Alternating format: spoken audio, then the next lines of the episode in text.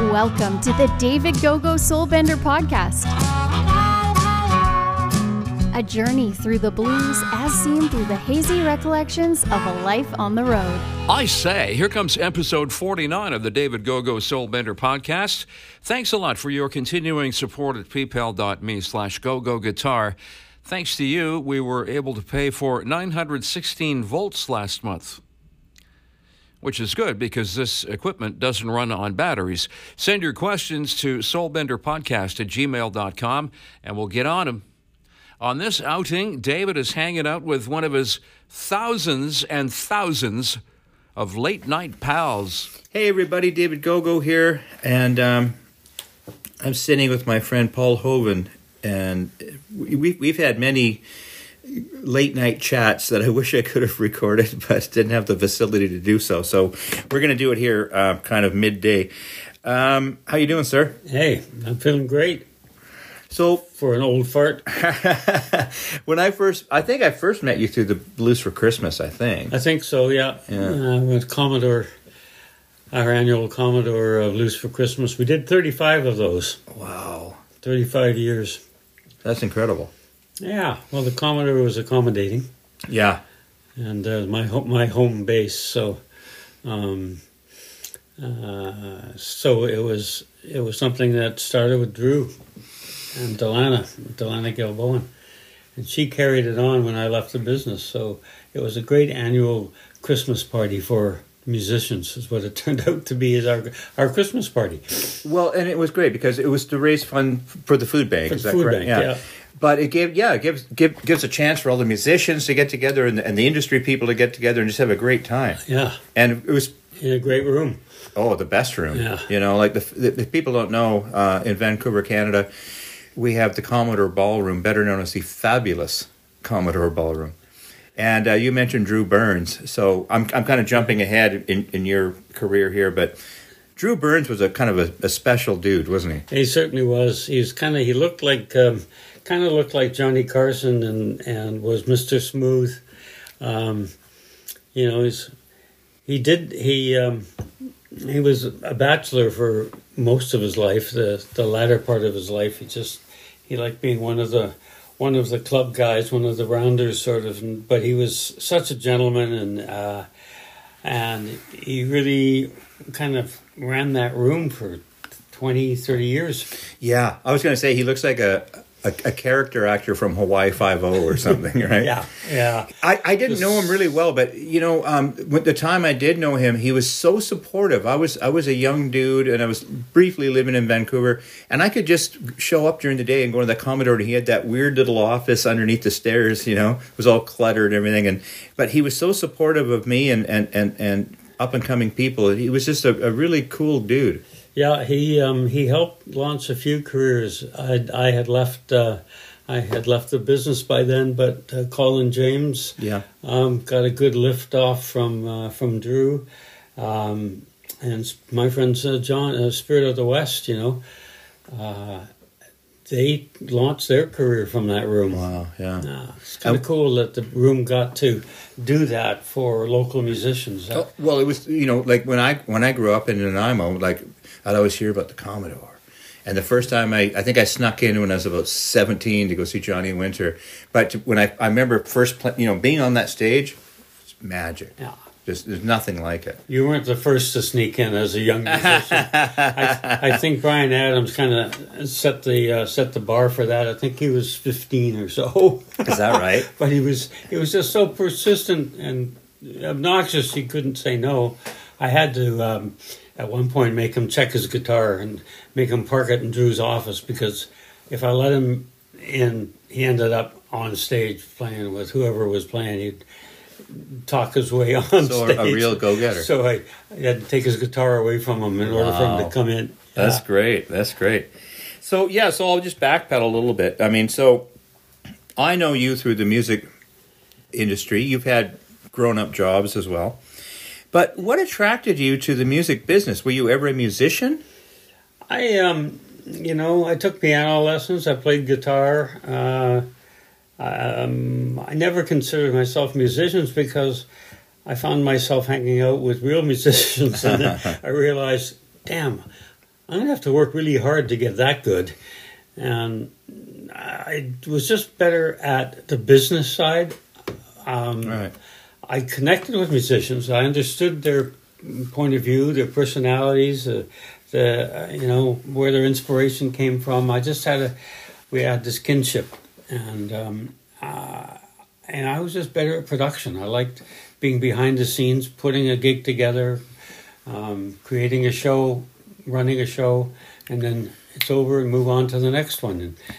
And so, I don't know, it didn't come from my family, I'll tell you. I mean, my mom and dad were fans of the Ink Spots and right. Vera Lynn, my dad being a Navy, born in Victoria, Naval Base. He was a 25-year Navy veteran. And Johnny Horton, right. Marty Robbins. North to Alaska. North to Alaska, yeah. And El Paso. Battle of New Orleans. Marty Robbins, El Paso. Yeah, and Marty Robbins, El Paso, yeah. He had that country thing and Nat King Cole. They loved Nat King Cole. Oh, yeah. Right? And so that was the music around me. So I really... It was when I was in the monastery. I was in the monastery for 3 years.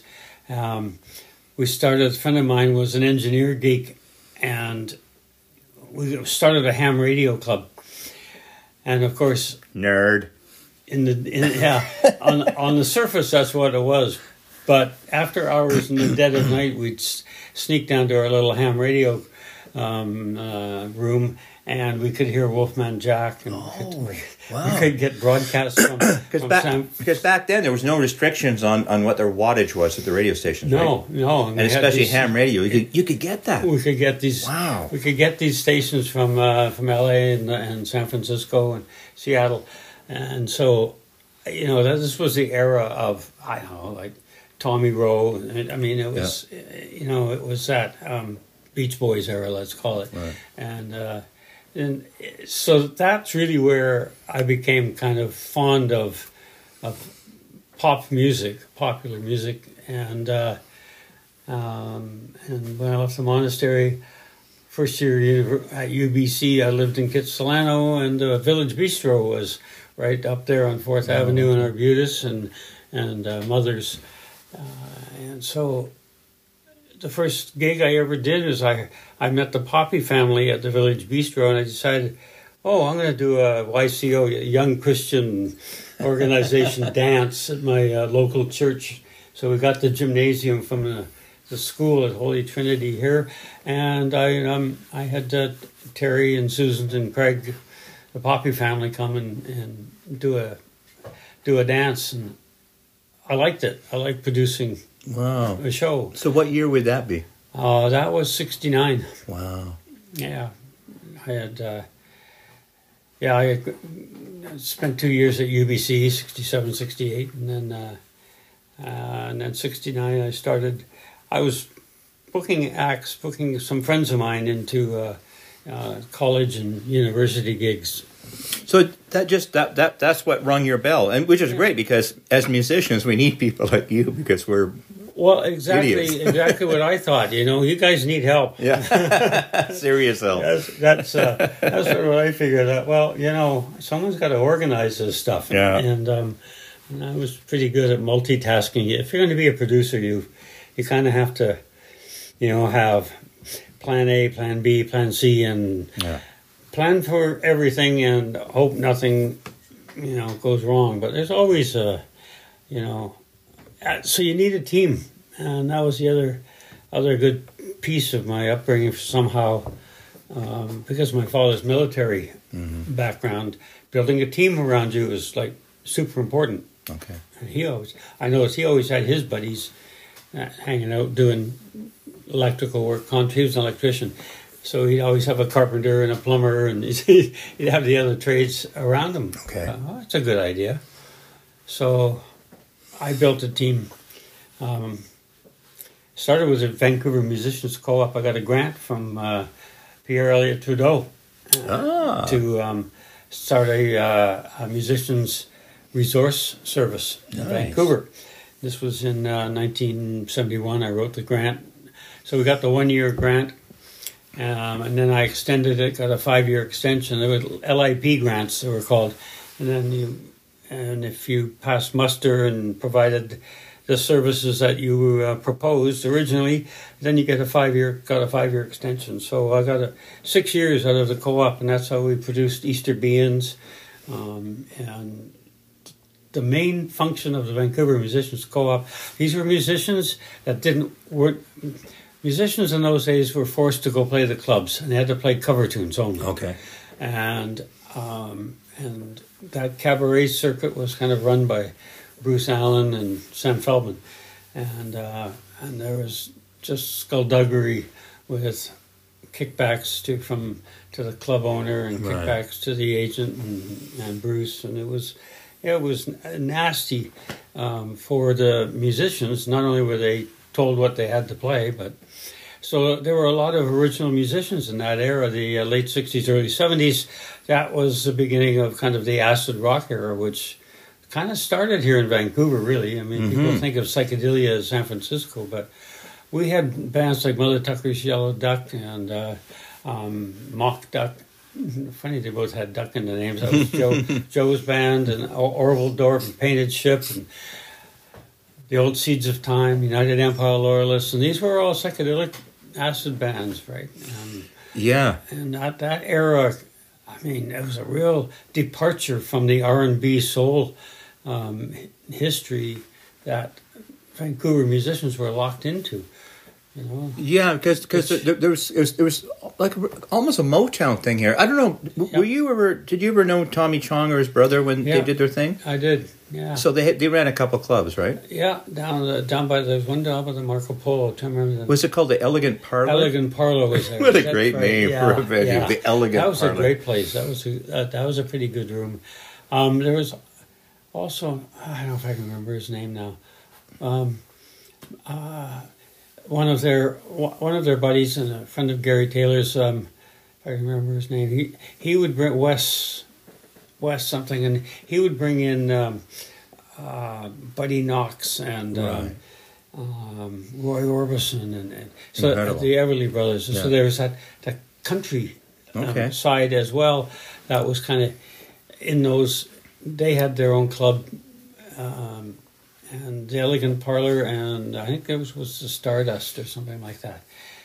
And it was funny that there was little pockets of, let's try some of this music. Let's try some of that music. Well, it's way before my time, but from what I understand, Gary Taylor and all these guys, I mean, they were like Motown people, And, and there was a guy that I went to high school with, Ian Baird. His father was a guy named Tom Baird.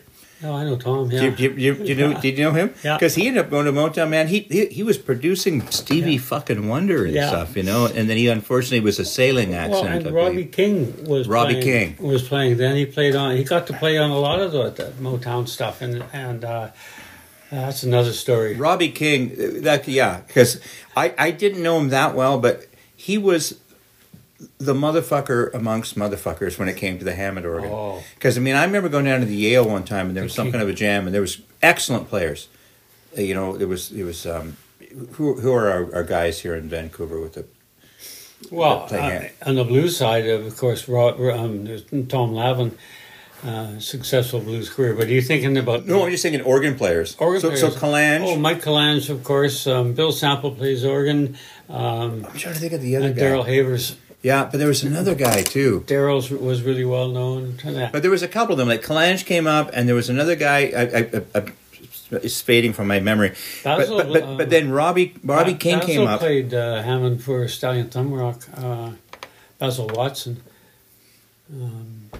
Hammond was such a popular instrument. But these three guys, Collange and another guy, and all of a sudden, Robbie King came up. So it's the same instrument. It's literally the same instrument, and all of a sudden it sounded completely different to me, and he blew my fucking mind, man.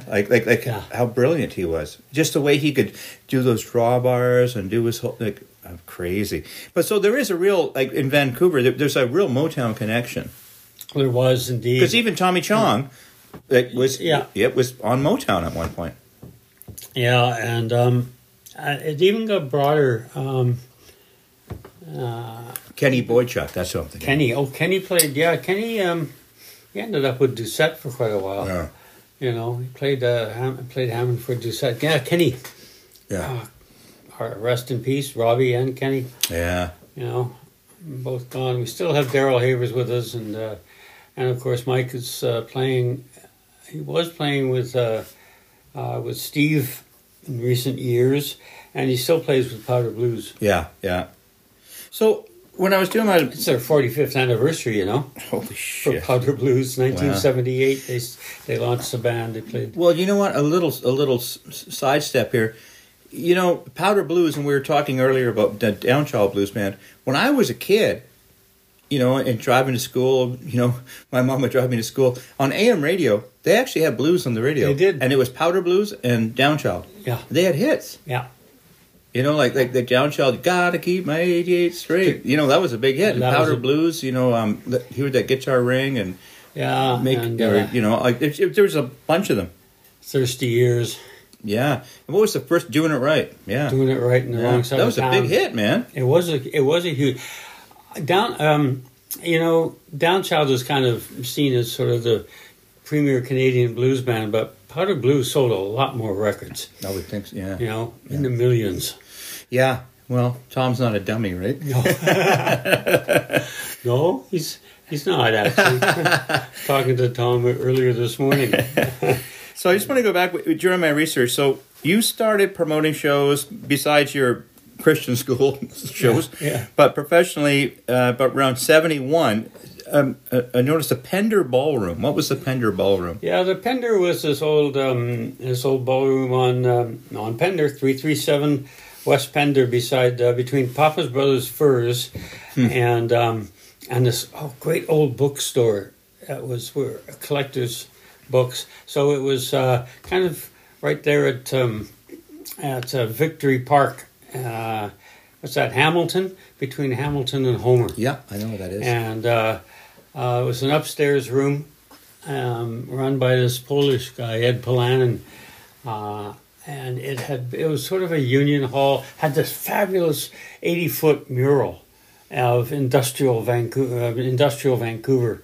Waterfront scenes and logging and dozer boats and moving logs around and shipping, and it's now at the Maritime Museum down in East Vancouver.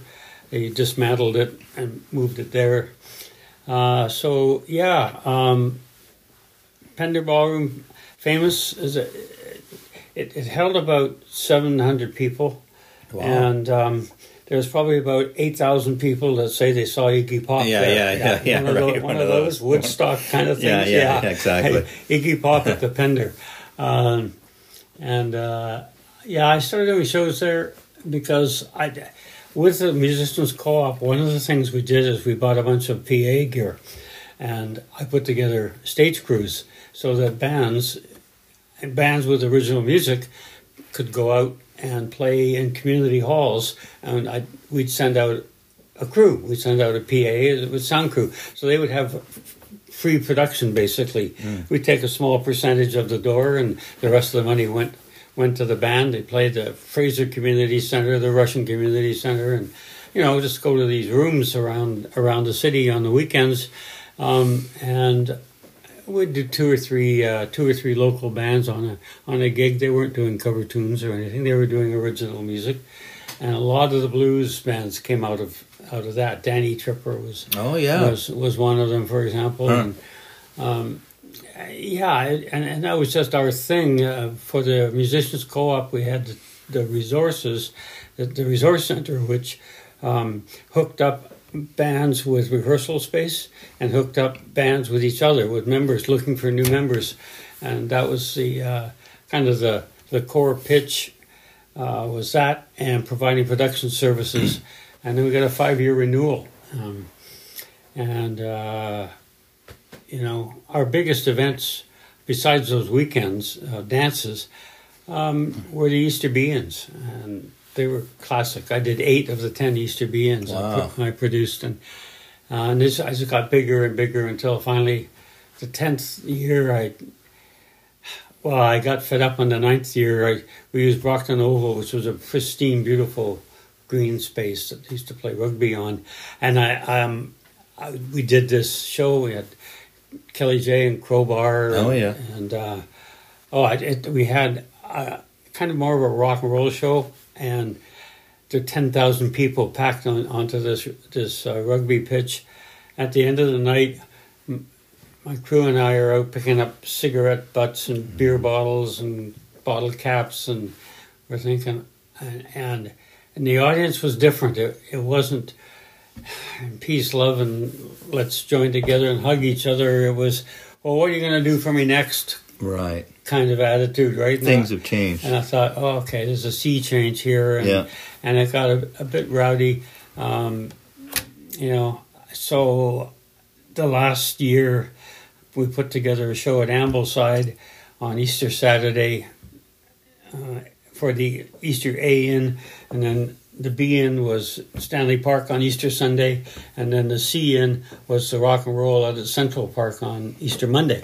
So I split the audiences up, and that was much more manageable, but just a killer to produce three different venues, three different parks, right, one day after another. And so, but that was a good way to go out after 10 years. I was sort of happy about that. And I mentioned earlier that you've had grown-up jobs, as I'll call them, not just music production. So you were involved in advertising. I did, after I left the Commodore, in 82. A friend of mine, Michael Morgan, another radio guy, during the Commodore era, I met, besides a lot of musicians, a lot of DJs who all wanted to come to the Commodore. Right. And I had free tickets, so I was one of their best pals. Yeah. And so Michael and I became buddies because LG went on strike, and he got elected the head of a QP local that took the DJs in and said, "Oh, we'll fight this battle for you." And so I did benefits for them. We did one benefit at Rohan's. We did another one at the Commodore, of course. And I was doing Supertramp show at the Queenie, and we and the band said, we won't play unless the union lets us cross the picket line. So we negotiated a way to do that, and so the show went on. And so I kind of got involved in labor and started a left wing ad agency, Michael Morgan Communications, Michael Morgan Associates, and we did syndicated radio shows and some television shows and labor advertising and social marketing and union kind of advocacy advertising. So your radio shows, I was looking, you had various hosts, people like David Foster, Terry David Mulligan, Bruce Allen, David Suzuki. Suzuki show we did for 14 years. Wow.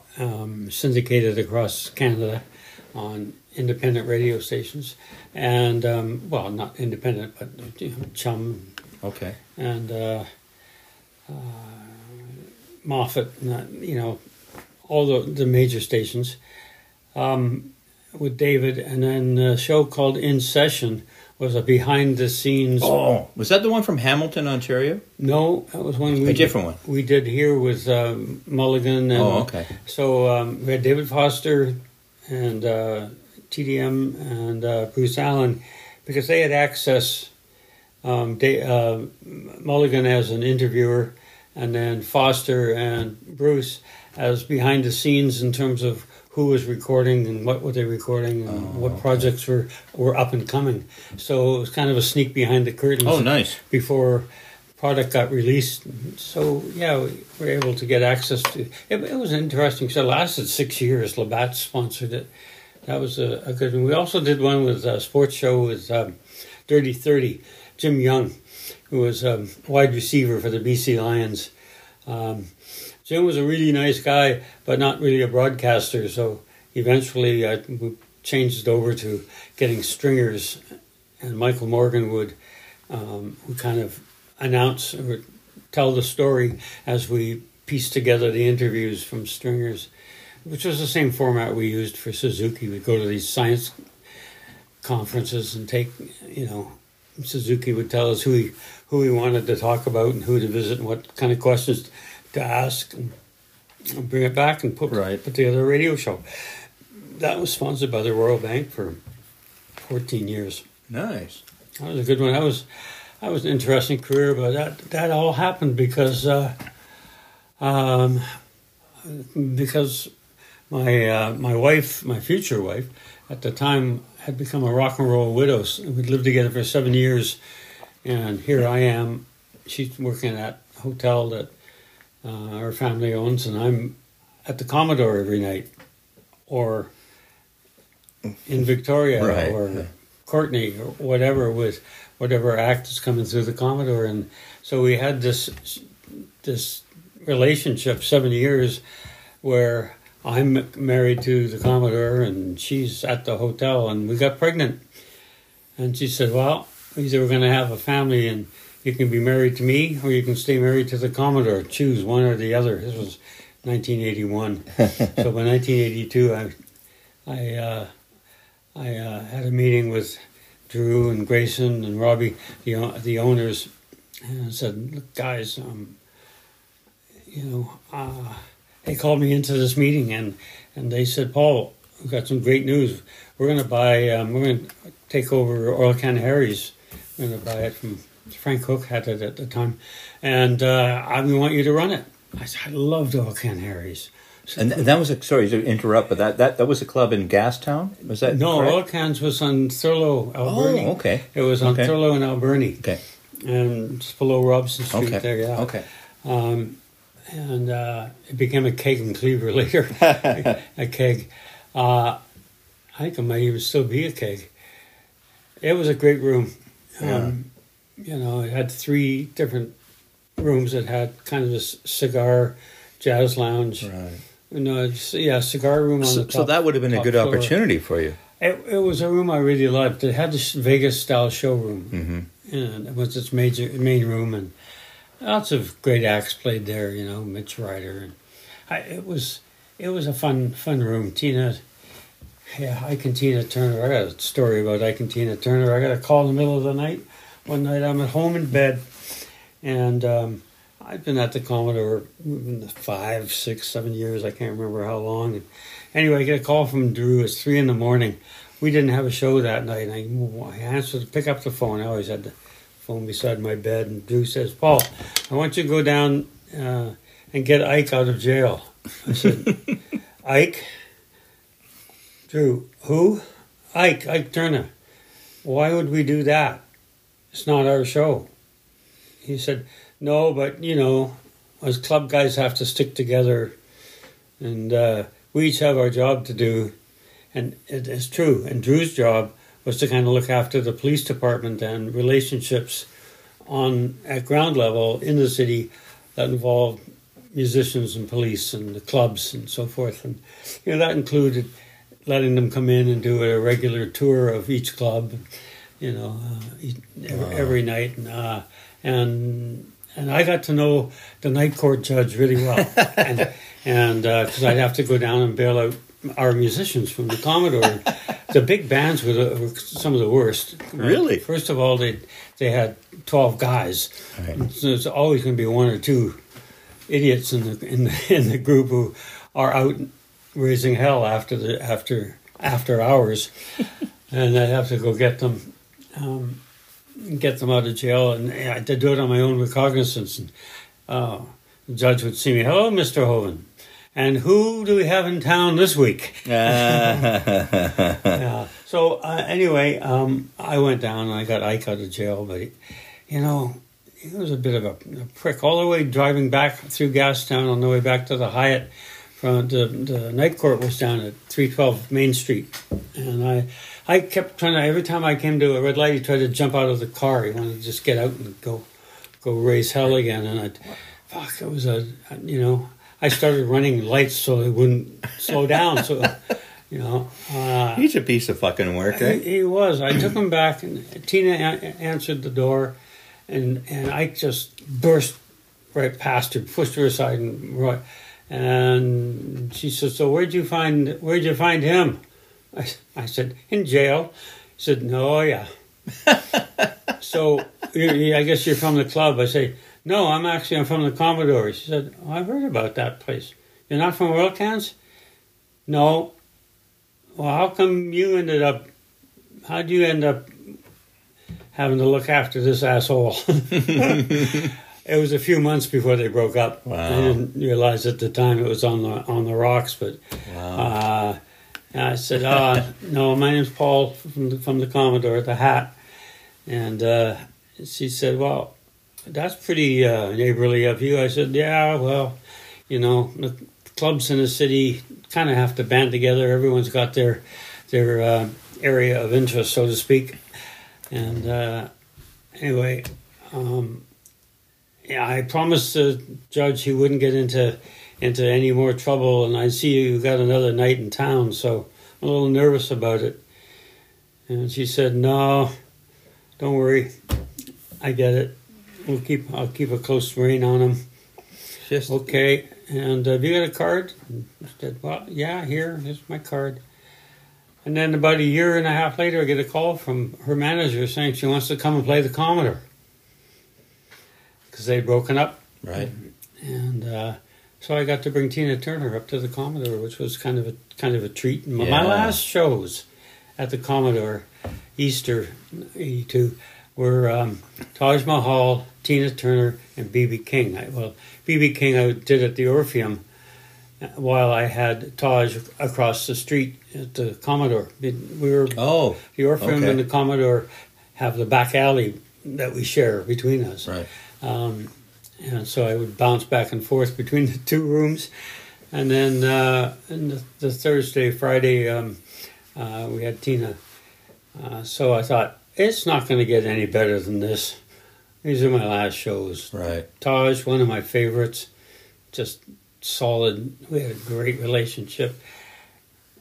This great picture of Taj holding my newborn snow princess, as white as white can be, and Taj was as coal black as you can find.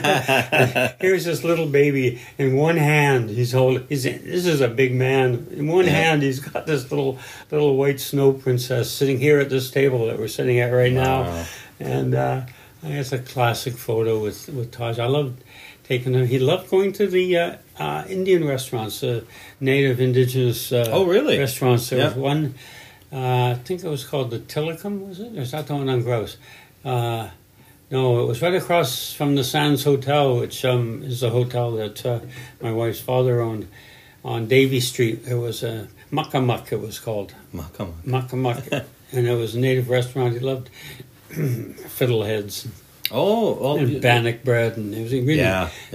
So he wanted to stay at the Sands because we took care of him, so he could go to that restaurant every night. Wow. Yeah, Taj was a bit of an Epicurean. He liked different countries' foods, but when he came to Vancouver, he wanted to try eat native restaurants. Kind of a cool guy.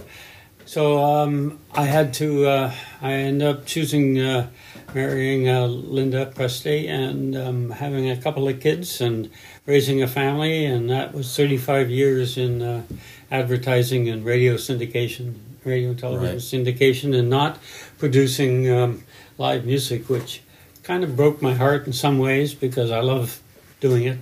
And I'm happy doing it. I'm back doing it again. She passed away 15 odd years ago, 16 years now, and it just broke me up, and I went out to go see some of my old music friends, Jim Foster from Foster Child, and I just started to go back out, and the music healed me, put me back together again. It took all that emotion that I had never really paid any attention to until she died, and found out that, wow, okay, I'm on rocky ground here. Right.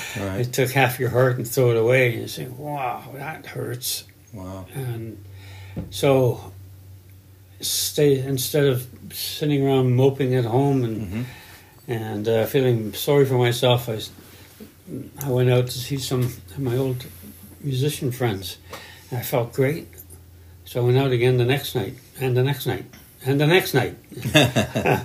And within a couple of weeks, I was kind of being, I was back, able to go to work again and able to focus on the job, and my brain was back in place. I have a brain that, I play chess, and it's like you look at all the options and then choose the direction you're going in. That's how my brain functions, and it didn't function at all when she passed away. I had to live through that sadness and grief. And you were together how long? We were married for 33 years. Wow. Yeah. Yeah. And kids and everything. So yeah, kids. It's heavy. And it was all family time, and I couldn't have done that with. I look at my friends that were in the club business or even promoters, and all of their families and marriages didn't last. Yeah. Very few of them do. It's difficult. Yeah. You know? Absolutely. And the cool thing is with musicians, if you don't see them for a decade or 4 decades, it doesn't matter if you run into them and just say, "Last time I saw you, we were doing this and this and this together." Say, "Oh yeah, I remember that. Well, what you been doing since? And where's so and so? And is he still alive?" And, yeah. You know? Well, that's like last night at the Walter Trout show. I'm opening for Walter, and he goes, "Man, I haven't seen you for probably 35 years." And he remembered. It was I was playing with John. He said I was playing with John Mayo at the Town Pump, and I was like, "Wow!" Yeah. And the next thing you know, we're jamming and hanging out. Right? Exactly. That was a great jam, man. You guys shredded the place. I told the sound man later, "How the hell did you keep it in the room?" It was like... Well, I just kept having to go back and crank out my amp. Yeah. Stay with Walter. Yeah. Oh, he's a monster. Oh, he really is. Like, he's just one of the best I've ever heard. He's a monster. Yeah. Yeah. Because he can play like traditional blues and stuff, but there was some shit he was pulling off that reminds me of this guitarist from Texas named Eric Johnson, who plays like this very unique, but Walter was doing that. Anyways, we're not talking about Walter. We're talking about you. But so, he reminded me there was points in the night where I almost expected him. It wasn't the kind of stage that was easy to walk off of, but I almost expected him to do a Buddy Guy or Albert Collins. Albert Collins kind of walk out in the middle of the audience and just wail. You know, I've seen you do that. I do that. I've seen you do that. I do that. I saw you do that one night. It was... I think it was one of our Blues for Christmas shows, but it was one that I think was at the Fairview that year. And so Steve Kozak had done his set, and you were up doing your set. You were playing doing a B.B. King number, Thriller's Gone probably. And you walk off the stage and you walk past Steve and you hand him your guitar, and he just picks up the note where you left it. Go to the bar, you get yourself a shot of whiskey, and swing back through, down the whiskey, grab your guitar, and start using the whiskey glass as a slide. And now you're playing the slide blues, and go up and finish the song on stage. It's that kind of, let's play the room. Yeah. We got the whole room here. let's play the room. Let's do it. Feels like I'm wearing 300-pound shoes, baby. Can't lift my feet up off the ground. Feels like I'm wearing 300-pound shoes, baby. Can't lift my feet up off the ground. You know I felt this way ever since you put me down.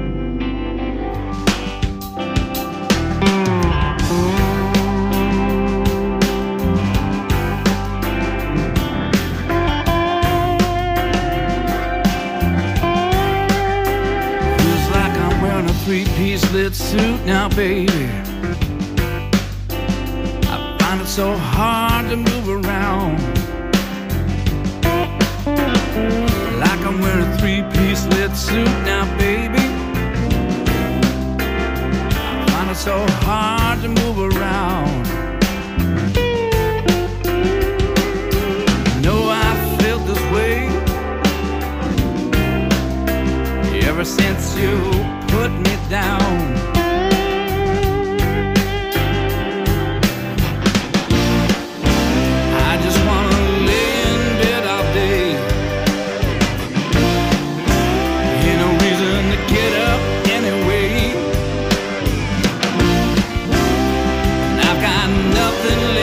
say. Ever since you put me down,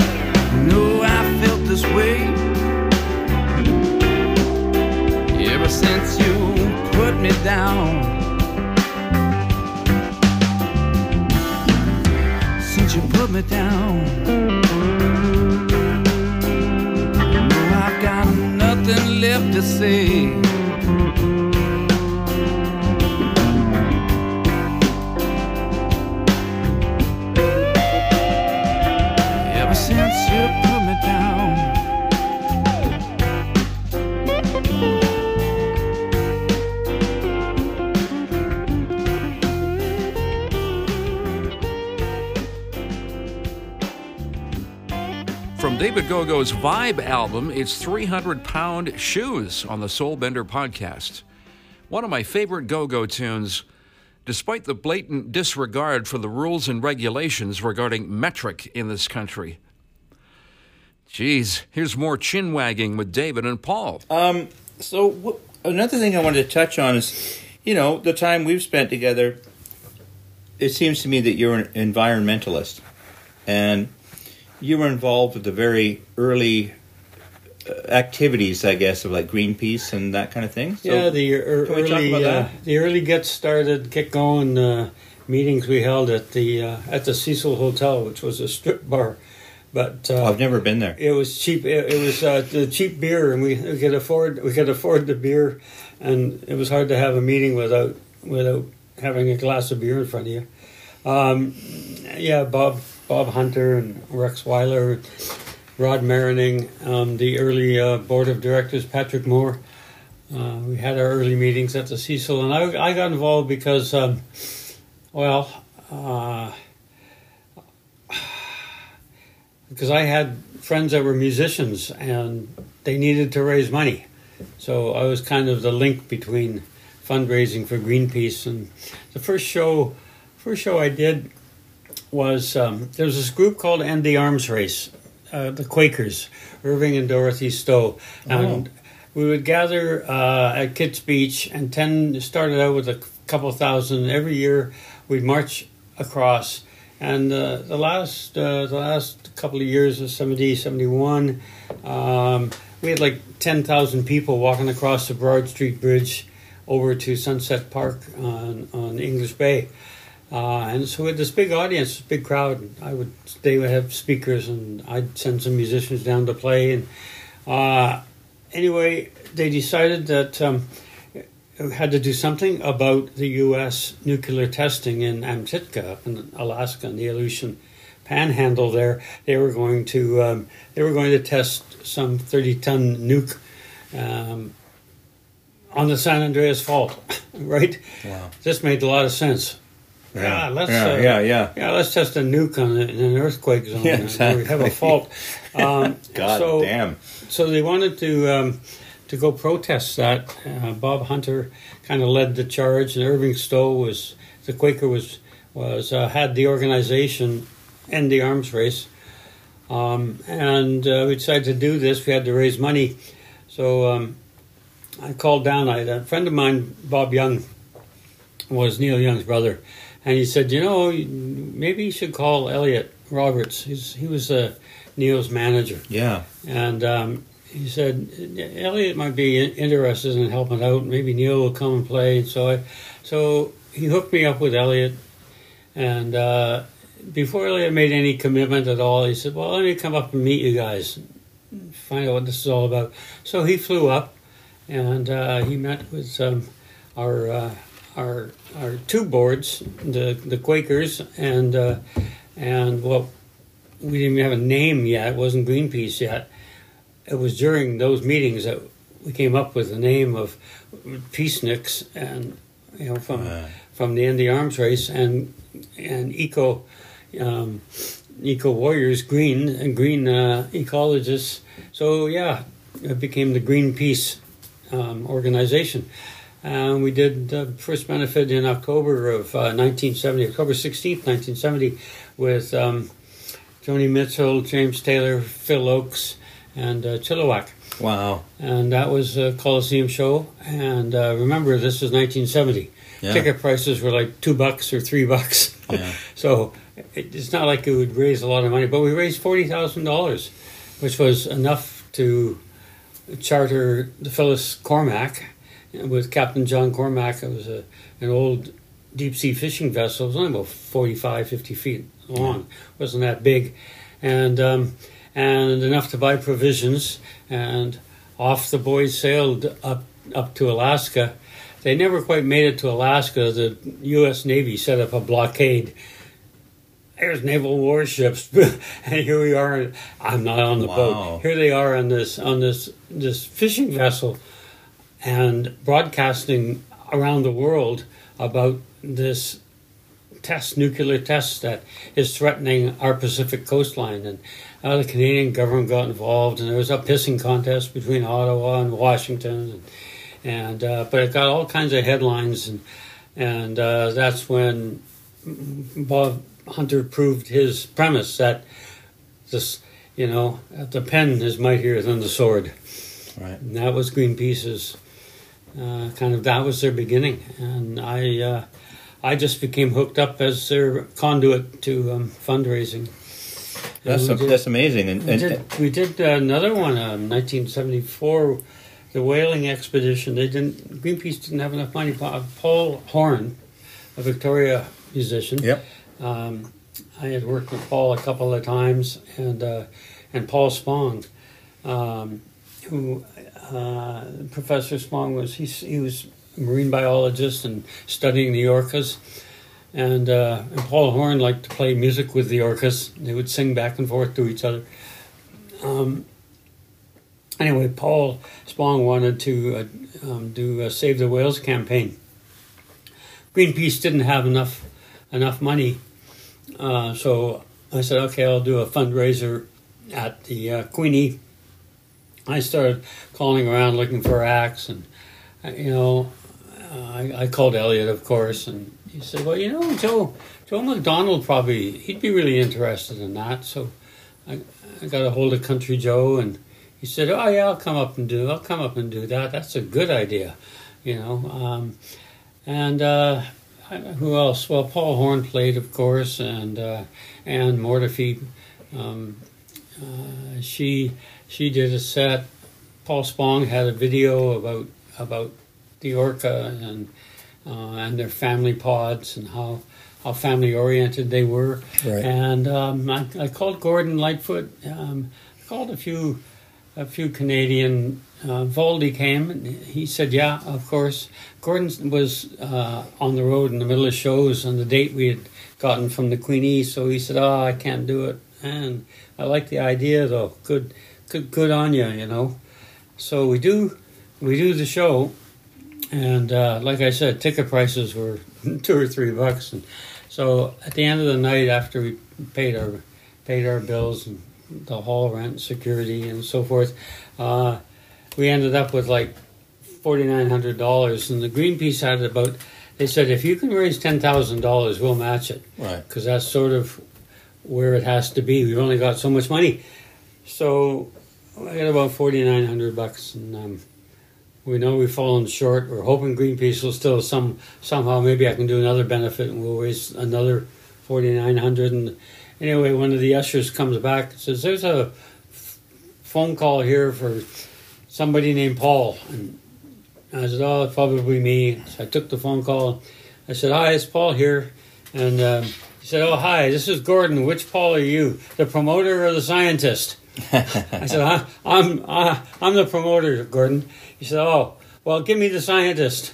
What's his name? Spong. Paul Spong. Yeah, I want to talk to him. I hand the phone over to Paul.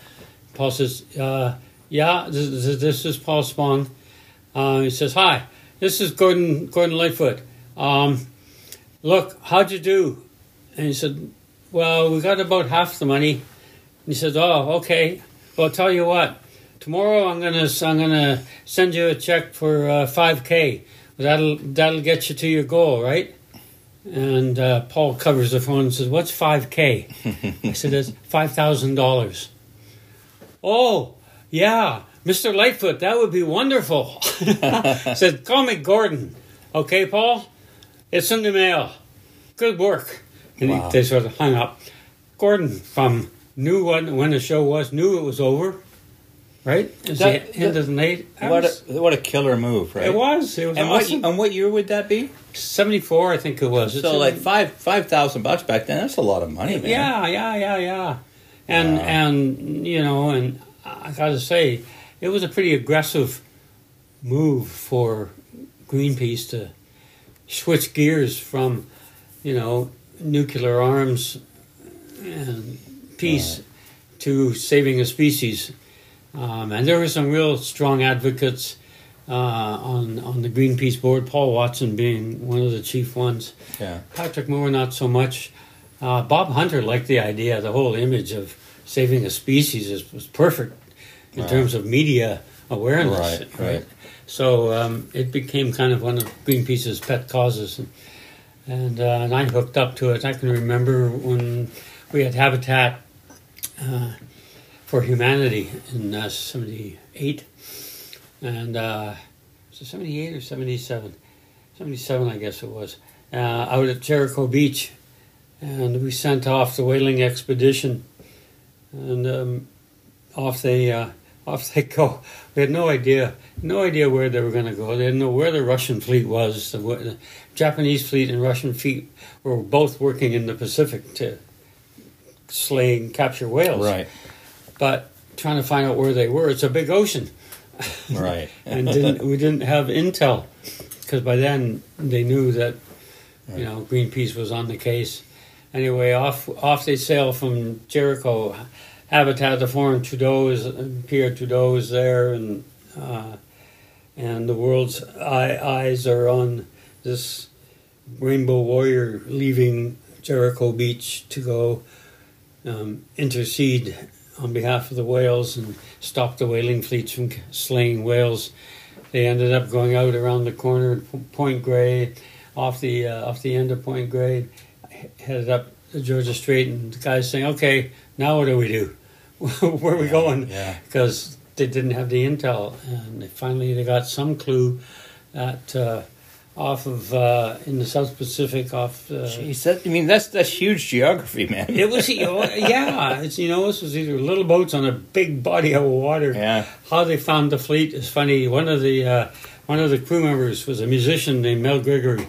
Mel had he was a folk singer, and he had a pet iguana, and he got left there. They'd been out for 2 weeks, bobbing around in the ocean, not knowing where the hell either fleet was. You know, it was radio silence. Couldn't get any. And so one night, who was the captain? Was it Metcalf? Can't remember if Metcalf was running that one. I think it was. Anyway, Mel is on duty. He's got night watch. He falls asleep in the middle of the night. The ship drifts off course and changes direction, is almost going, you know, a complete 90 degrees to where they were charted to go. And in the morning, Ben comes up into the wheelhouse, wakes Mel up and says, "What the hell? What do we do? How do we get this far off course?" And he's in the middle of reaming Mel out when suddenly one of I think it was Rex Weiler shouts out from the top deck. He says, "Hey, there's the whaling fleet." No kidding. Just by accident, sort of by accident.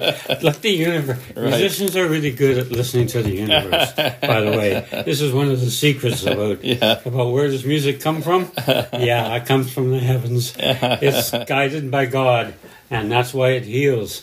But it got them in front of the whaling fleet, and that afternoon, there they are, Rex, a classic photo of him holding on a couple of guides with his feet planted in the front of a Zodiac as they're charging towards this rushing that's whaling. That's an iconic photograph. Iconic photograph with a spear, the whaling spear going over their heads, and they go right up alongside. And, wow. I mean, it was like they were. That's heavy shit because back then too. I mean. People were a little more rough, shall we say. Oh, hell, you don't think the Russians? God. Yeah, this is open. They'd harpoon you like a fucking whale. This is open. Yeah, this is open seas. Yeah. There ain't no police out there. Yeah, international waters. Yeah. So, anyway, yeah, that's an iconic shot. And that was a musician that led them to, accidentally, on purpose. So... Yeah, Greenpeace and I, we go back a long ways. Yeah. You know, the last show I did, I think, was 95 when Rex wrote the Chronicles. He finished the Chronicles and I put together a benefit. Bob Hunter's last stand. He died 2 weeks after we did this. He had cancer. He was living in Toronto. I brought him out and gathered the old crew and we launched. It was the book launch for the Greenpeace Chronicles by Rex. I remember opening a show and saying, well, you can tell you're getting old and, you know, we used to launch boats from here. Now apparently we're good at launching books. Yeah, our age is showing. Yeah. And, right. So we did the benefit. Paul Horn played. He was, and actually... and Ann Mordefi, they met at that show and ended up getting married. Paul was living in Palm Springs and she was up on Cortez Island, and they would go half the year in Cortez and half the year in Palm Springs. Wow. Guess which half of the year goes Palm Springs? Yeah. I was going to say, yeah. And Ann is still up on Cortez with a few other musicians hiding up there. The islands, the Gulf Islands, we've got a lot of musicians. Oh, and some you'll never know that they live there. Yeah, yeah. So I was going, through your history. You've worked with so many musicians, in promoting shows. But I just wanted to ask about a couple. I remember you told me a Frank Zappa story. So you promoted Zappa? It was embarrassing. I wasn't the promoter. Oh, my mentor. This is learning at your own expense mentoring. Was Roger Schiffer, who owned a club called the Rentnell Circus on Davie Street. It was a psychedelic acid rock era, and he would have acts come up. Country Joe was one of the acts that came up, and the Grateful Dead came up, and the early Stars, Jefferson Airplane played there, and. It was, it was a hippie club. And I ended up working somehow because of the Musicians Co-op, and I was doing all these productions around town. And at the Pender Ballroom, the Rentnell Circus, I think, was the old Embassy Ballroom. Anyway, Roger wanted me to stage manage and produce a show for him. And it was Frank Zappa at the Agrodome. So, I'll do that for you, Roger. Down I go. And we start sound check. An hour goes by. Frank's not happy. Going into the second hour, Frank is really not happy. This is the Agrodome. It has a mud floor. Yeah. It's round. I remember that venue. And it's got it's steel everywhere. Metal. And it's just horrible sound. And he can't get... He's not happy. He can't get his sound. And he hauls me over and he says, "What the fuck is going on here?" And I don't think we're going to play tonight. And I said, "Look, you're in an empty barn here. When the audience comes in, the mud warms up, there's humidity, the whole sound changes anyway. You're kind of wasting your time trying to get a sound check at 2 p.m. because at 7 o'clock when the doors open, it's all going to be different. You'll end up having to do it over." And he says, this is crazy. Suddenly, I said, why don't we wait? How about this? Barry Greenfield was the opening act. Yeah, what an odd combination. No kidding. Yeah. Roger. Oh, Roger? What? Who? Really? Yes, sure? Anyway, so I said, "Look, I'll open the doors early so the crowd can come in early. How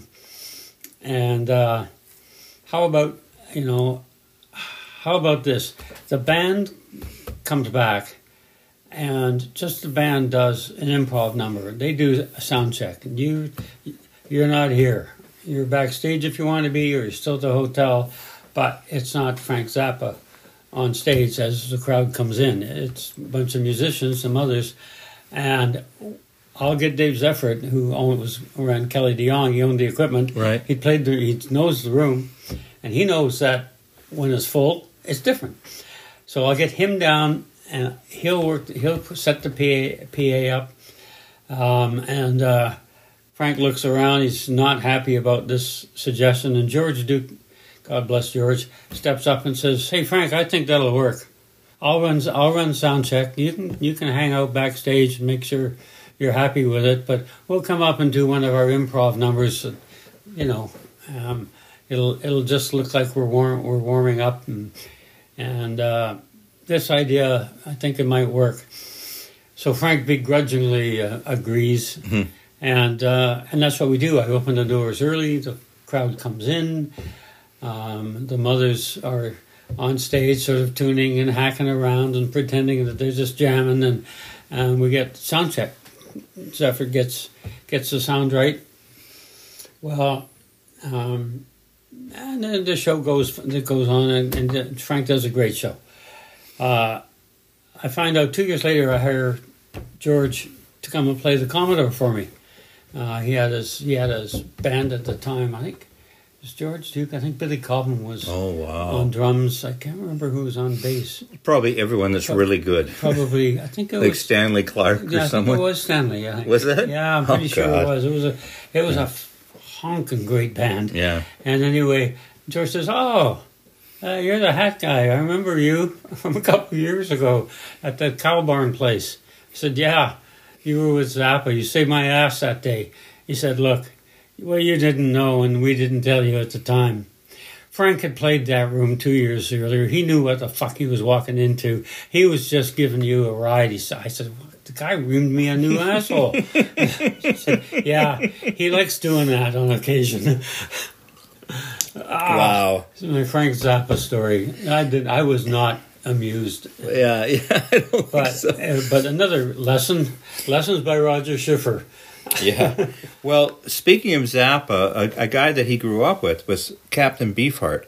Yeah. And it's funny because last night, the show that I was doing open for Walter Trout, which was promoted by Paul Merckx, apparently it was 50 years ago yesterday. It was Paul's first show, and he promoted Captain Beefheart. Captain Beefheart at the Commodore. Yeah. So he rented the Commodore. So was that your show, or there were a couple of promoters that, I mean, the number of acts that I would have been working every night of the week if the artists had their way.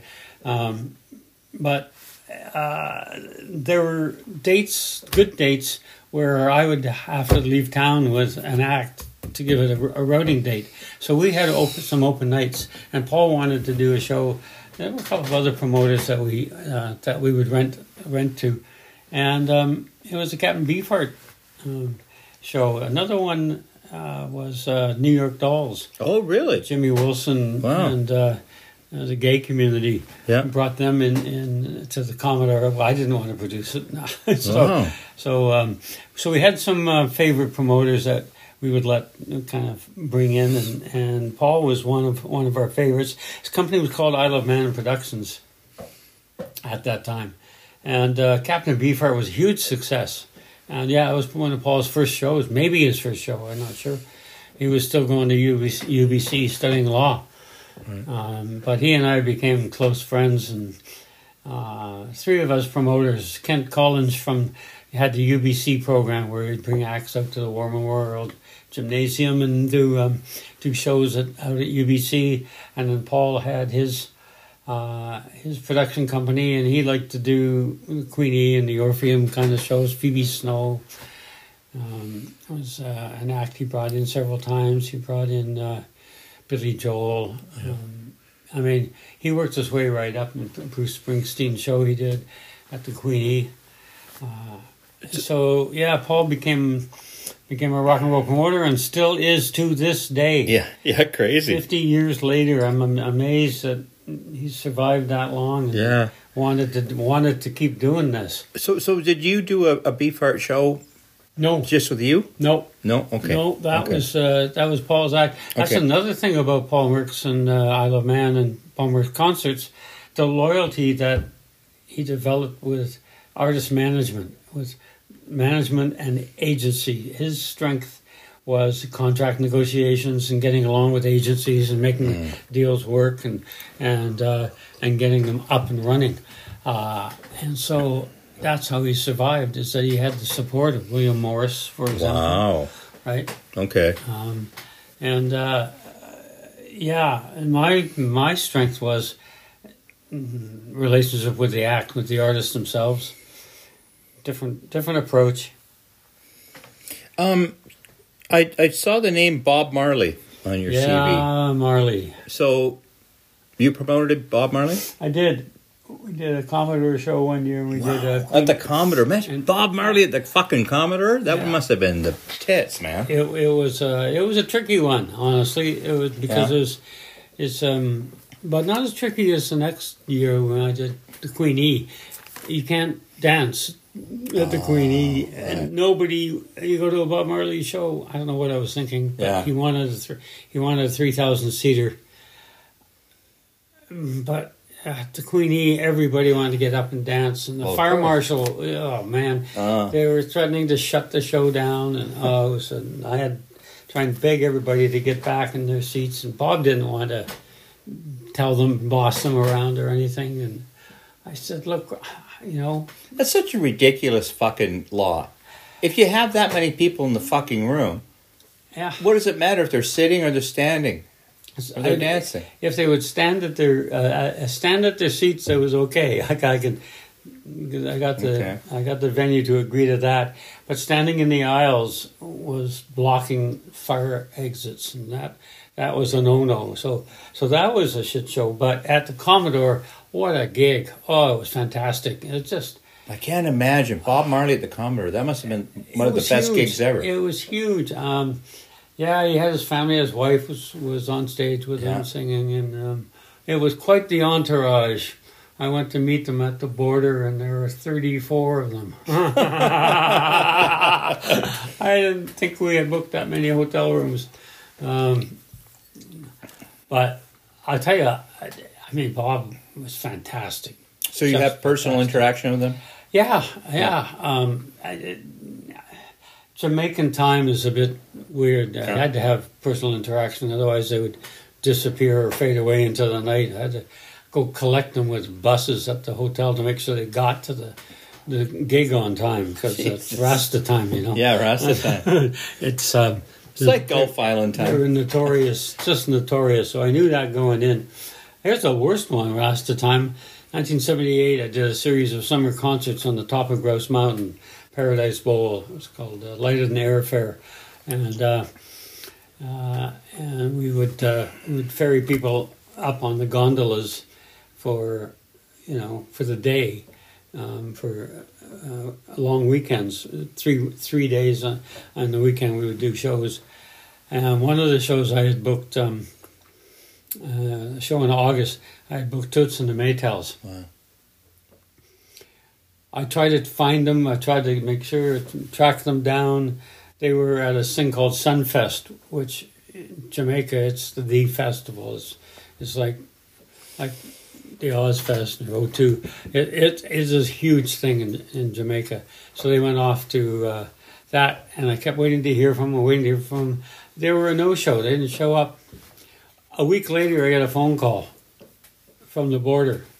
We've got these guys here, Toots and the Maytals, who say they have a gig on a mountain in Vancouver, and they've got the contract, and your name and phone number is on it. I said, yeah, that was last week.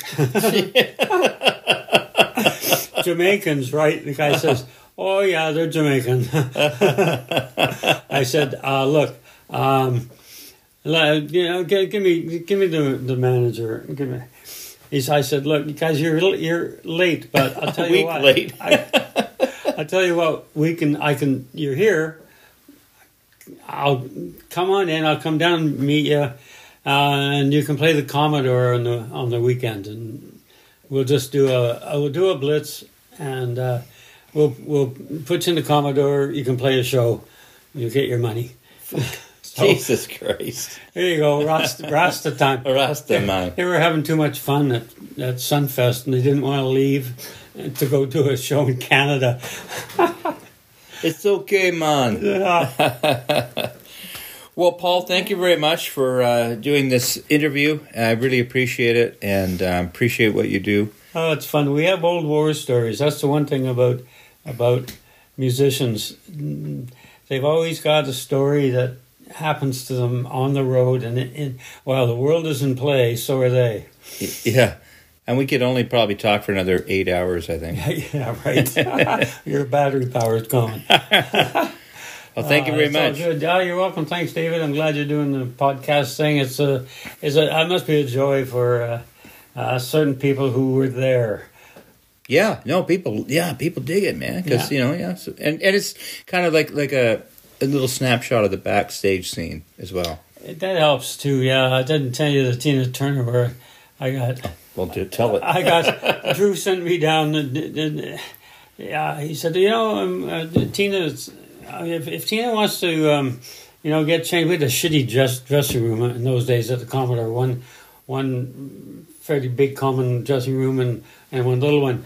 And he said, "What? You know, Tina, go tell Tina she's welcome to come up and use my office if she, you know, if she wants to get dressed for the show." And I'm saying, oh yeah, that might be nice. I'm hiking myself down through the audience, down the Commodore, and as I kind of hit the backstage stairs, I'm thinking to myself, that fucking asshole just sent me to fetch Tina Turner to come and change in his office. I don't think I'm going to do that.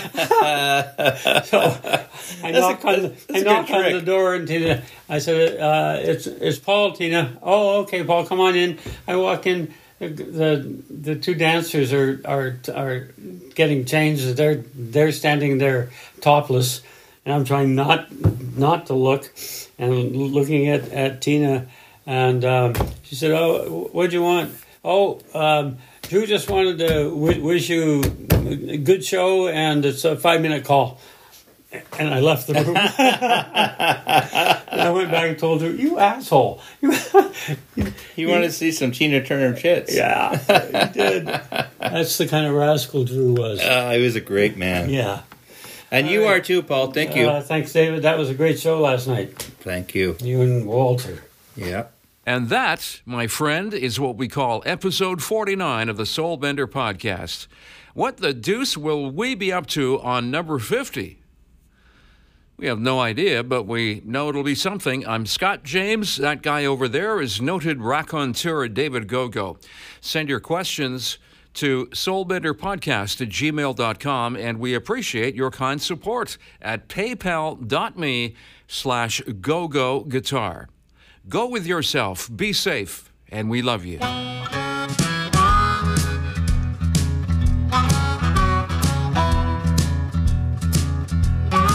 This has been the David Gogo Soul Bender Podcast. To stay up to date, follow David on Twitter, Instagram, and Facebook. Thanks for listening. Until next time.